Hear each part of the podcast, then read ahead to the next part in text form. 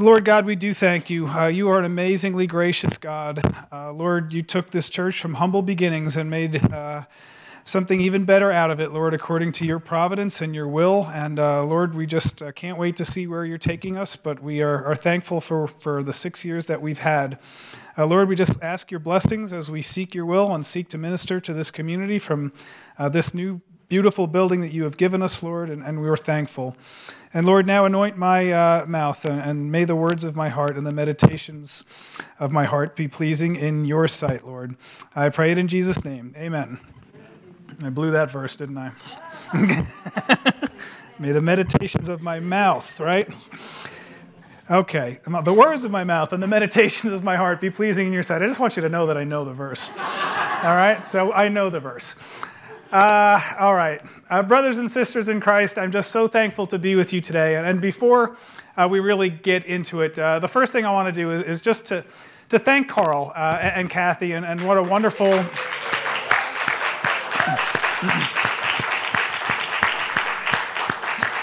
just w- wonderful, wonderful witnesses uh, to Christ who, who who gathered and started this church, and um, we would not be here today if not for Carl. And Carl, your ministry is uh, a blessing to everybody in this room and to me. And so uh, we are very grateful, and I just want to thank you uh, for what you have done. You know, uh, uh, I'm standing up here, but uh, I am standing on Carl's very broad shoulders and the legacy that he has made.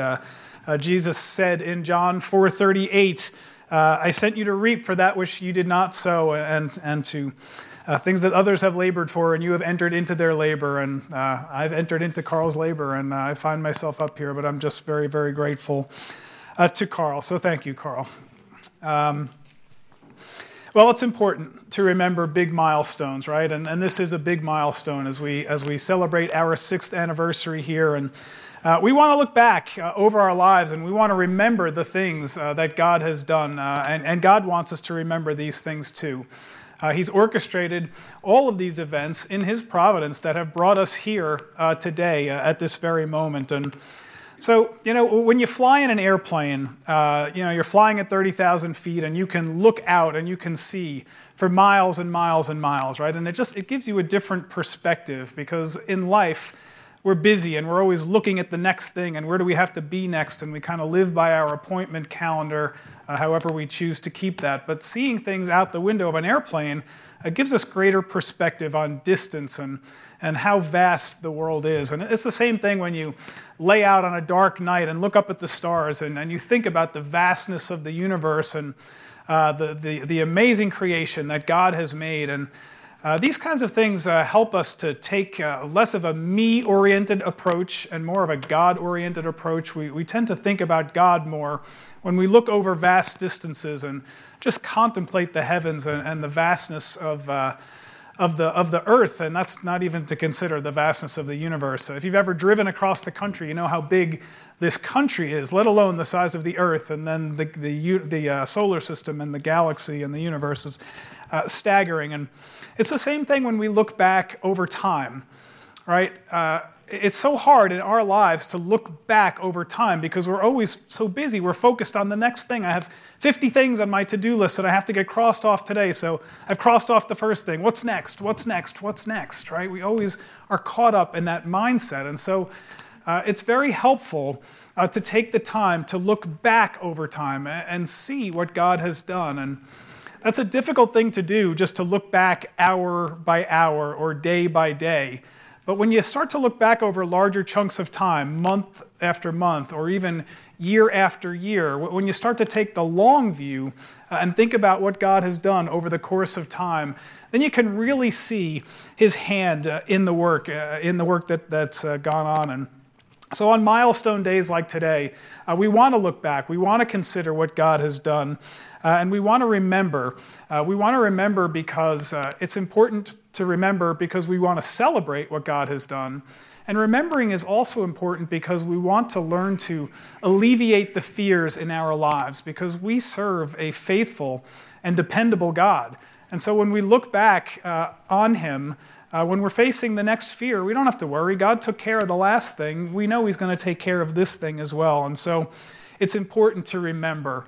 Uh, remembering is a very biblical con- uh, concept, of course. God wants us to remember what He has done for us, and He wants us to tell our stories uh, to our children.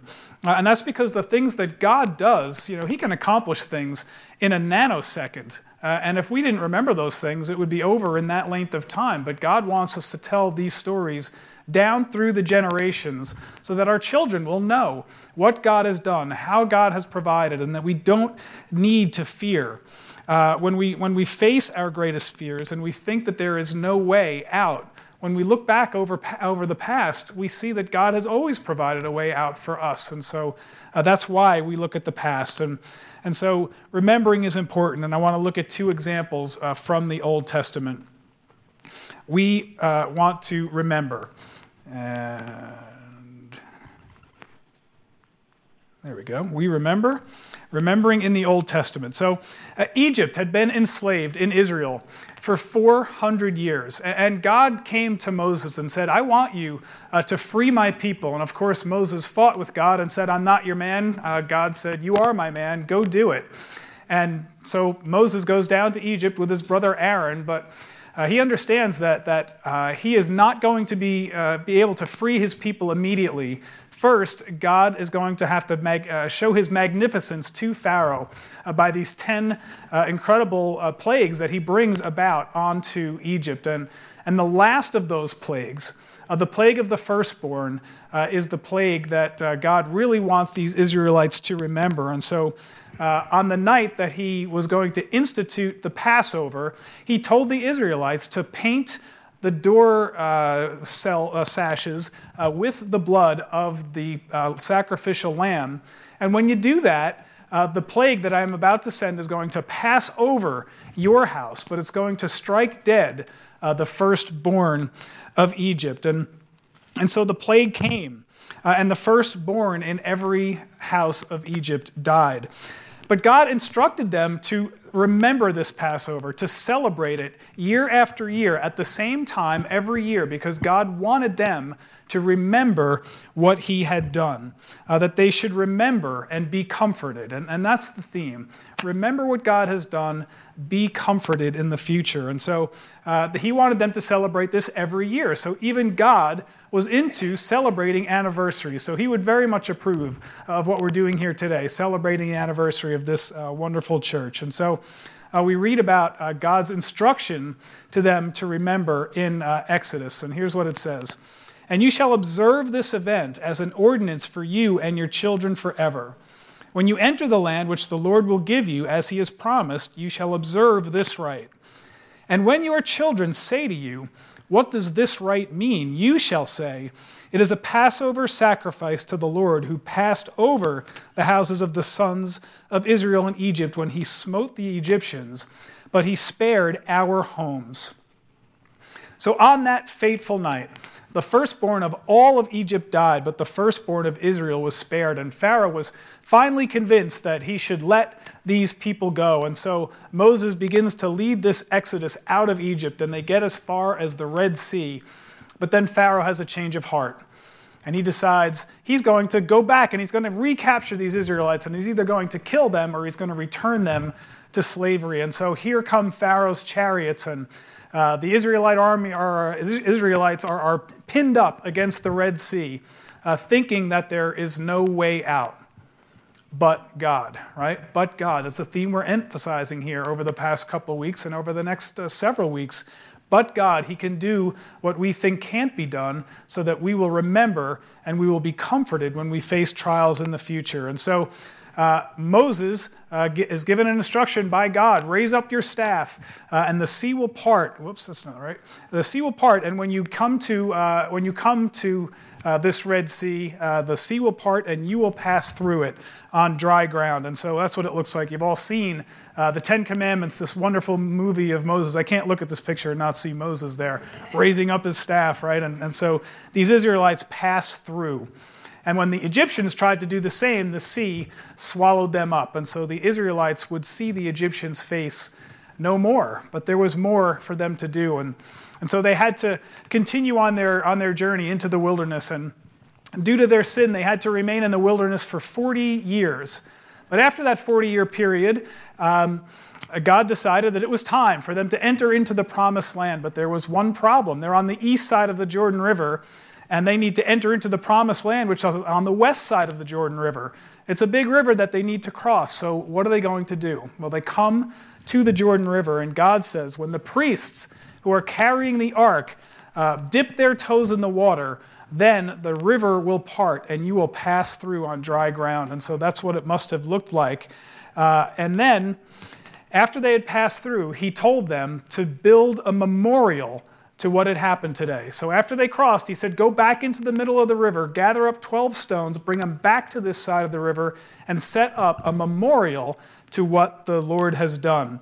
And so this is what he says in Joshua chapter 4. He says, Let this be a sign among you, so that when your children ask later, saying, What do these stones mean? then you shall say to them, Because the waters of the Jordan were cut off before the ark of the covenant of the Lord, when it crossed the Jordan, the waters of the Jordan were cut off. So these stones shall become a memorial to the sons of Israel forever. Memories, remembering. God wants us to remember. Moses and Joshua wrote these things down so we would never forget. But God, He's certainly great and He's powerful and He's capable of doing these amazing things. He's the creator of the world, so it's no surprise that He can burst into His creation and He can do supernatural things like stopping up rivers and parting seas uh, if He wants to. But why does He do these things? Is it just so that we would know how powerful He is? Well, it's partly that, but it's also because He wants us to know that He can handle circumstances that we have. Uh, you know, when, when we forget to rely on God, sometimes uh, the, the best indicator of what uh, somebody is going to do in the future is what they've done in the past. And with God, the best indicator of how He's going to perform in the future is what He's done in the past. He's rescued these Israelites now time and again, and they should have faith. They should remember and be comforted that He will rescue them uh, another time. So, we remember these events so that we'll learn to trust Him in the future. That's why we invest in blue chip companies and not penny stocks, right? We want to invest in something that's been around for the long haul and has proven itself by past performance, not something that's uh, going to be fly by night.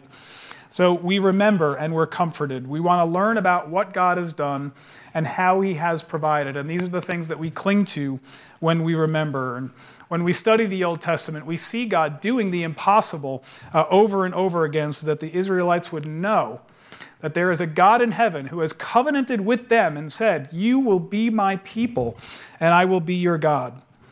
You know, he says, Fear not in the Bible over 100 times. God does not want us to be afraid. He wants us to trust Him. And the way we trust Him is by looking back, remembering what He has done in the past, how He has provided for us, and that we should be comforted as a result. So, just two examples of remembering in the Old Testament. How about remembering uh, in the New Testament? You know, humans are pretty slow uh, to catch on to anything. You know that? We're, we're just, uh, we're kind of dense and we're kind of busy and, and we just don't hear a lot of what's going on in the world around us. And so uh, advertisers tell us that it takes at least seven times to hear something before you even start to recognize or remember what it was that had been said. And so that's why when you're watching a ball game, you get peppered with ads from Flo from Progressive, right? Or, or the Gecko Geico. They're constantly on you trying to remember that they're selling this insurance product, and, and we need you to remember that. Forget about the game, remember our, our insurance product. And, and we're just slow to remember, so that's why they spend so much money on advertising because it doesn't get through our heads. And that's why Jesus was constantly telling them to remember. I counted 52 times in the New Testament where uh, the, the word remember is used in some form or another. Uh, we, we, Jesus wants us to remember. And of course, he knows our short attention span. So he's constantly reminding the disciples of things that he had done, things that he had said. And then he said, when the Holy Spirit comes, he'll remind you of things that I did and things that I said. Uh, he was always doing that because uh, we are kind of thick. We kind of don't remember. And, and that's why uh, remembering is such an important concept. And Here's one example uh, from John chapter 2.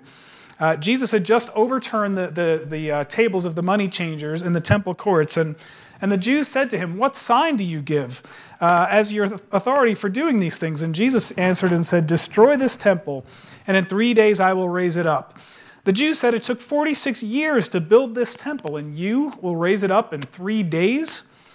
But he was speaking of the temple of his body. So when he was raised from the dead, his disciples remembered what he said uh, and remembered this that he had spoken, and they believed the scripture and the word which Jesus had spoken. And so it's important to remember scripture because when we remember scripture, then we can be comforted by it. And before Jesus ascended into heaven, uh, he told these apostles that the Holy Spirit would come and bring other things to his remembrance. John chapter 14. These things I have spoken to you while abiding with you, but the Helper, the Holy Spirit, when he comes, uh, whom the Father will send, he will teach you all things and bring to your remembrance all that I said to you. Remember, remember and be comforted. That's what Jesus wanted to tell these, his disciples. In Matthew 16, Jesus told his disciples uh, to remember how he was able to provide for their needs. Uh, remember, while they were crossing the sea, uh, Jesus told them to beware of the leaven of the Pharisees and the Sadducees. But the disciples immediately panicked about that because they thought he was talking about their failure to bring bread with them for the journey. And so Jesus said, You men of little faith, why do you discuss among yourselves that you have no bread? Do you not understand or remember the five loaves and the five thousand and how many baskets you picked up? Or the seven loaves of the four thousand and how many large baskets you picked up? Jesus was not talking to them about bread. He was talking to them about the false teaching of the, of the Pharisees and the Sadducees. Don't worry about bread. That is such a simple thing. I can always provide that for you. Remember how I have provided for you in the past. Uh, remember and be comforted. Don't fear. And then there's the example of someone in the New Testament who had no faith at all until this very moment where he asked Jesus to remember him, the thief on the cross, right? He cries out to Jesus for his salvation. He says, Jesus, remember me when you come into your kingdom. Uh, and that's normally Jesus is telling us to remember, but here's uh, a thief on a cross, a criminal, asking Jesus to remember. And all of us who have been saved have asked Jesus to remember us in one form or another. Uh, by his blood we are saved. And Jesus, remember me that I believe that you died for my sins and rose from the dead. Well, Jesus also told us to remember his sacrifice by celebrating the Lord's Supper, and we do that here every Sunday at Grace Redeemer. Here's what Paul said in 1 Corinthians 11 For I received from the Lord that which I also delivered to you, that the Lord Jesus, on the night in which he was betrayed, took bread, and when he had given thanks, he broke it and said, This is my body, which is for you. Do this in remembrance of me. And in the same way, uh, he took the cup also after supper, saying, This is the new covenant in my blood. Do this as often as you drink it in remembrance of me. For as often as you drink this bread and drink the cup, you proclaim the Lord's death until he comes. And so that's what we're doing. Every Sunday, we're proclaiming the Lord's death until he comes again. And that is our hope, the second coming of Jesus. Why do we celebrate the Lord's Supper every Sunday here? Not all churches do that. You know that, right? Well, the reason we do it here is because we want to keep the cross of Christ central to uh, what we're doing here every Sunday. You know, the New Testament doesn't give us any instruction about how often we're supposed to do it. We're just supposed to do it. We're supposed to proclaim his name as often as we do it. But because the cross and his sacrifice is so central to the gospel message uh, that we want to do it as often as we can. There's a first century book, not a biblical book, but it's an early church manual. It's called the Didache, uh, written by uh, church people in the first century, and it talks about how people did church in the first century. And, and th- uh, there's a chapter in it called uh, Christian Assembly on the Lord's Day, and it says this But every Lord's Day, Gather yourselves together and break bread and give thanksgiving, and after having confessed your transgressions, that your sacrifice may be pure. So, churches, this is, a, this is a first century concept that we would celebrate the Lord's Supper every single Lord's Day. And so uh, that's what we do. Uh, we've been, Christians have been doing that for a very long time. And it's not mandatory to do it every Sunday, but we do it every Sunday because it's so important to remember uh, the cross of Christ. And, and we want to keep that uh, central. So uh, we remember. Now, let's think about what it is that we are remembering. When we celebrate the Lord's Supper, what are we remembering? Uh, we're remembering that, that Jesus gave himself for us all so that we could be saved from this problem that we have. humanity has a problem, and the problem is called sin. Uh, when Adam sinned in the garden, he became a man of sin. He became infested with sin. He became infected by sin. And that sin was transmitted to everyone who has ever lived because we are all children of Adam. And so uh, we're born with this original sin that Adam had. But not only that, each of us commits sin. Uh, so Romans 5:12 talks about it. It has both components. It says, "Therefore, uh, just as through one man sin entered into the world, and death through sin, that's original sin, uh, and so death spread to all men because all sinned. That's our personal sin. And so we have original sin and our personal sin in this one verse. And so we're under the curse of both. We're doubly condemned. And because of that, Romans 3:23 says, we've all fallen short of the glory of God. And because we're sinners, uh, Romans 6:23 says that the wages of sin is death. So we're all sinners, we're all condemned, and that might seem like a hopeless situation, but God. But God. God sent his only Son so that whoever believes in him may never perish but have eternal life. And that's the good news. That's the gospel. Why did God send his Son? Because we have a sin problem and it needed to be cured. Uh, he sent his Son who lived a perfect, sinless life uh, so that those of us who trust in him can be covered in his blood. When the sacrificial system under the Old Testament existed, you had to bring a perfect, one year old, pure, spotless lamb to offer as a sacrifice to cover over the sin that you committed. No imperfect lamb would do. No lamb that uh, was not a perfect sacrifice, a lamb that didn't cost you anything, a lamb that you were going to throw out anyway. That's not a sacrifice. You have to bring the best of what you have. So a perfect lamb was required to be that sacrifice. And then when we come to the New Testament, Jesus is that perfect lamb.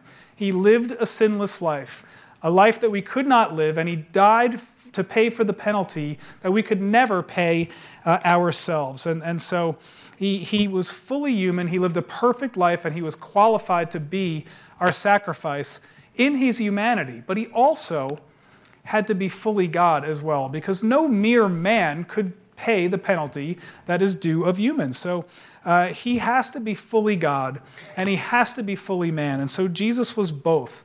And when he died on the cross for our sins, uh, he was saying, I take on all of your sins and I give you uh, all of my righteousness. And, and that's what he did on Good Friday. 2 Corinthians 5 says this He made him who knew no sin to be sin on our behalf, so that we might become the righteousness of God in him. That's called the great exchange. It's the best deal you'll ever get. Here's Jesus over here, and he says, uh, All you sinful people, I'm going to take all your sin on myself, and I'm going to pay the penalty that you owe. And all you people over here, all you do is you take my righteousness on you. And when you do that, the Father is going to see you clothed in my blood and my righteousness, and he doesn't see your sin. There is no better deal than that in the entire world, ladies and gentlemen, and we are the beneficiaries of it. And that's the gospel message that the world needs to hear. But that's not all. I mean, it would be good news if that's all there was. But it gets even better because uh, we serve a living Savior, right? Every other religion in the world uh, has a dead leader. Uh, you think about Islam, uh, Muhammad died uh, in 632 AD.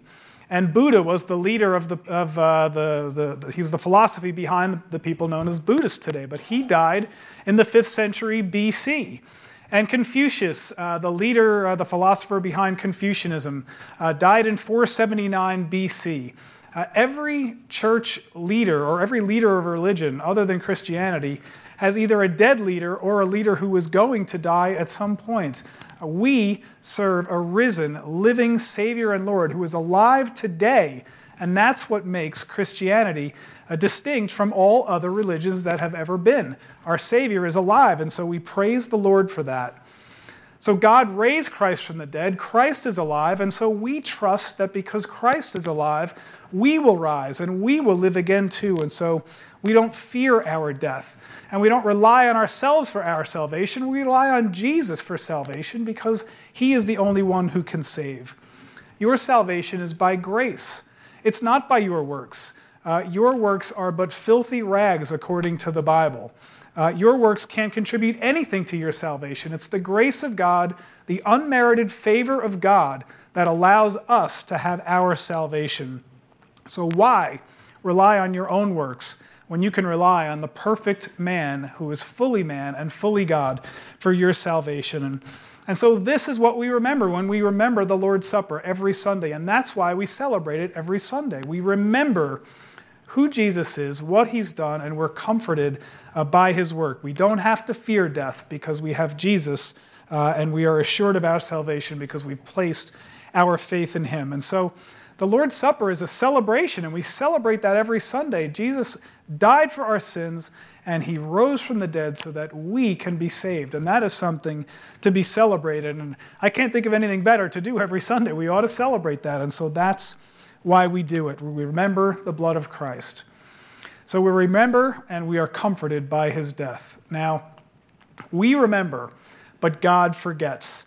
Um, do you think that when you read that in your bulletin, you thought, well, that's a strange title for a sermon? Does God forget? Can God really forget?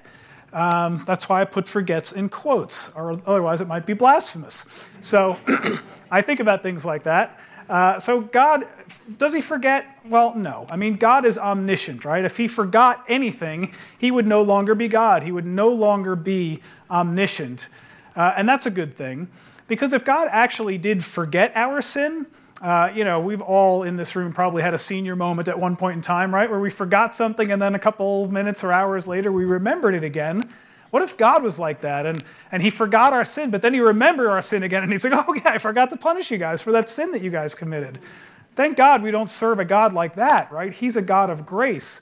It's not that he has forgotten our sin in the sense that we forget things, it's that God chooses to forget our sins. And that's what makes God such an incredible a God of grace. He refuses, or refuses to remember our sins. I might lose you all on this illustration since you're all from the deep south of Texas, but I wonder if you've all ever heard of a young Jewish girl from New York City by the name of Barbra Streisand. Anybody ever hear of Barbra Streisand? All right. There's hope for you Texans yet. So, Barbra Streisand used to sing a song called The Way We Were.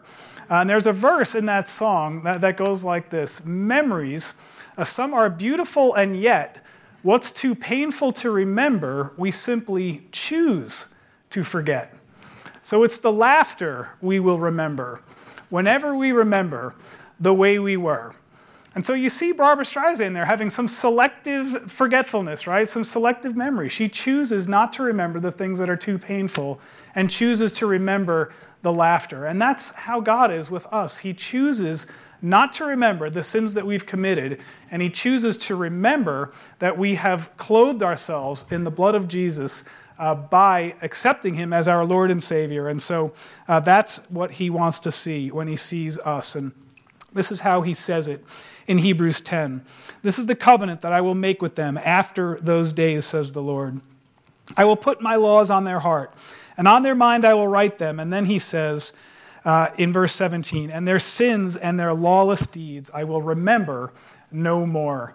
And so God just chooses to forget. Psalm 103 says it like this As far as the east is from the west, so far has he removed our transgressions from us.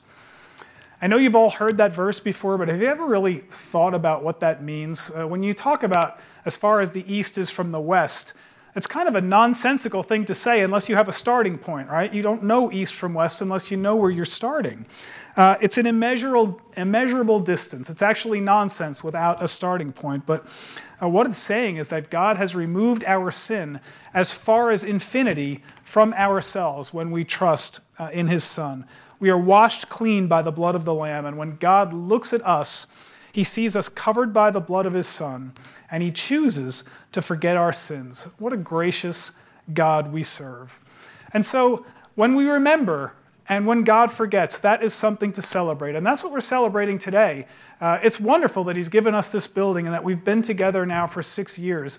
Uh, we're celebrating that, but we're also celebrating uh, the cross of Christ, remembering what He has done and, and how He has provided for us, uh, both for our eternal salvation and for materially what we have in this building today.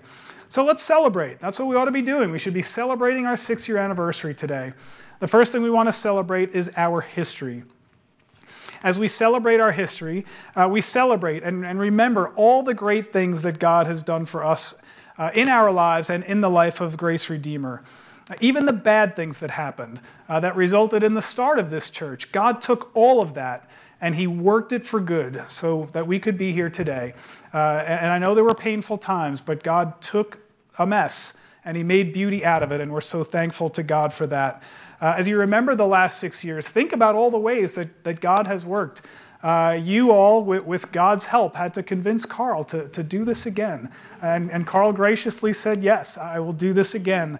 Uh, and you met in people's houses for a while, and then after a time, God provided Etzkheim for us to be in, uh, to worship for several years. But all the while, He's providing, uh, raising finances so that uh, you could afford uh, to, to, to, acquire a building like this and put in the money that was necessary, uh, that we could worship from here. And so God's hands have been all over the life of Grace Redeemer Church so that we can remember and be comforted by this God who is all powerful and, and, and can do this.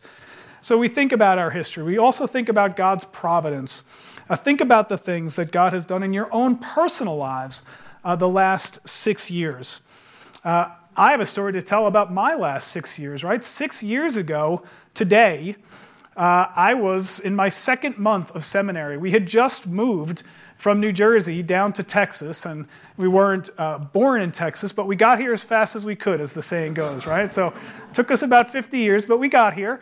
Uh, better late than never, but, but that's our story. And, and, so we got here six years ago, never imagining we'd be uh, with you here uh, this day. But six years later, God took our lives and merged our lives with all of your lives. And now we're going to be one life together going forward as Grace Redeemer Community Church. And, and you all have stories like that to tell uh, yourselves. If you weren't one of the original few families, then uh, your story uh, at some point merged with Grace Redeemer's uh, story and has become one. And, and as you think about how God does his handiwork and weaves us together as believers in and out of, of each other, and, and so that we become one fabric, that's what he has done with Grace Redeemer Community Church. And so uh, we remember God's providence. And we celebrate also God's plans for our future. Even though we don't know what they are, we're going to celebrate them in advance because God would not give us this building and give us all these beautiful faces that I'm looking at and not have a plan for what to do uh, once we got here. So we don't remember just for the sake of reminiscing or resting on our laurels. We, we remember that we serve a faithful God whose hand is on us to do the works that he prepared in advance for us to do. That's Ephesians 2:10. God has work for us to do. He has people that He wants us to save, and He wants uh, believers to be discipled. And that's the work that we are supposed to do. We need to evangelize unbelievers, disciple believers, and that is the mission of the church. And that's what we will do as God gives us power and strength and as the Lord directs. So let's celebrate our sixth anniversary. And, and as we do it, let's think about our seventh anniversary. Where do we want to be? Let's think about our 10th anniversary. Let's think about our 20th anniversary. Dare we look so far into the future? Let's see, let's pray what God would have for us to do uh, over these times. You know, as Jesus went around, uh, his, the synagogues and he was healing people of their diseases. Matthew 9 says, uh, Jesus saw the people, and he felt compassion for them because they were distressed and dispirited like sheep without a shepherd. And then he said to his disciples, The harvest is plentiful, but the workers are few. Therefore, beseech the Lord of his harvest to send out workers into his harvest. Brothers and sisters, we are those workers. We are the workers that He will send out into the harvest. So, on our sixth anniversary, we remember what God has done. We remember and we should be comforted. Let's remember why God put us here, and let's go out and reap His harvest. Let's pray. Lord God, we are so grateful to you for all that you have done in each individual life uh, that is represented by this church. And in this church body, Lord, what an incredible thing that you have done uh, to weave your work, uh, weave us, your handiwork together uh, into this fabric that we call Grace Redeemer Community Church now. Lord, let us remember all that you have done, and let us be comforted by the things that you have done. Let us not fear what is to come, Lord. Let us, with great energy and excitement, uh, think about what you're going to do in the future. And, and, Lord, as we look forward to our next anniversary and the anniversaries beyond that, uh, help us to find what it is that you would have us to do. Uh, the fields are white for harvest, Lord. Help us to be your workers. Help us to be your hands and feet in this world that desperately needs to know the saving message of the gospel of Jesus Christ. And we pray in his name. Amen.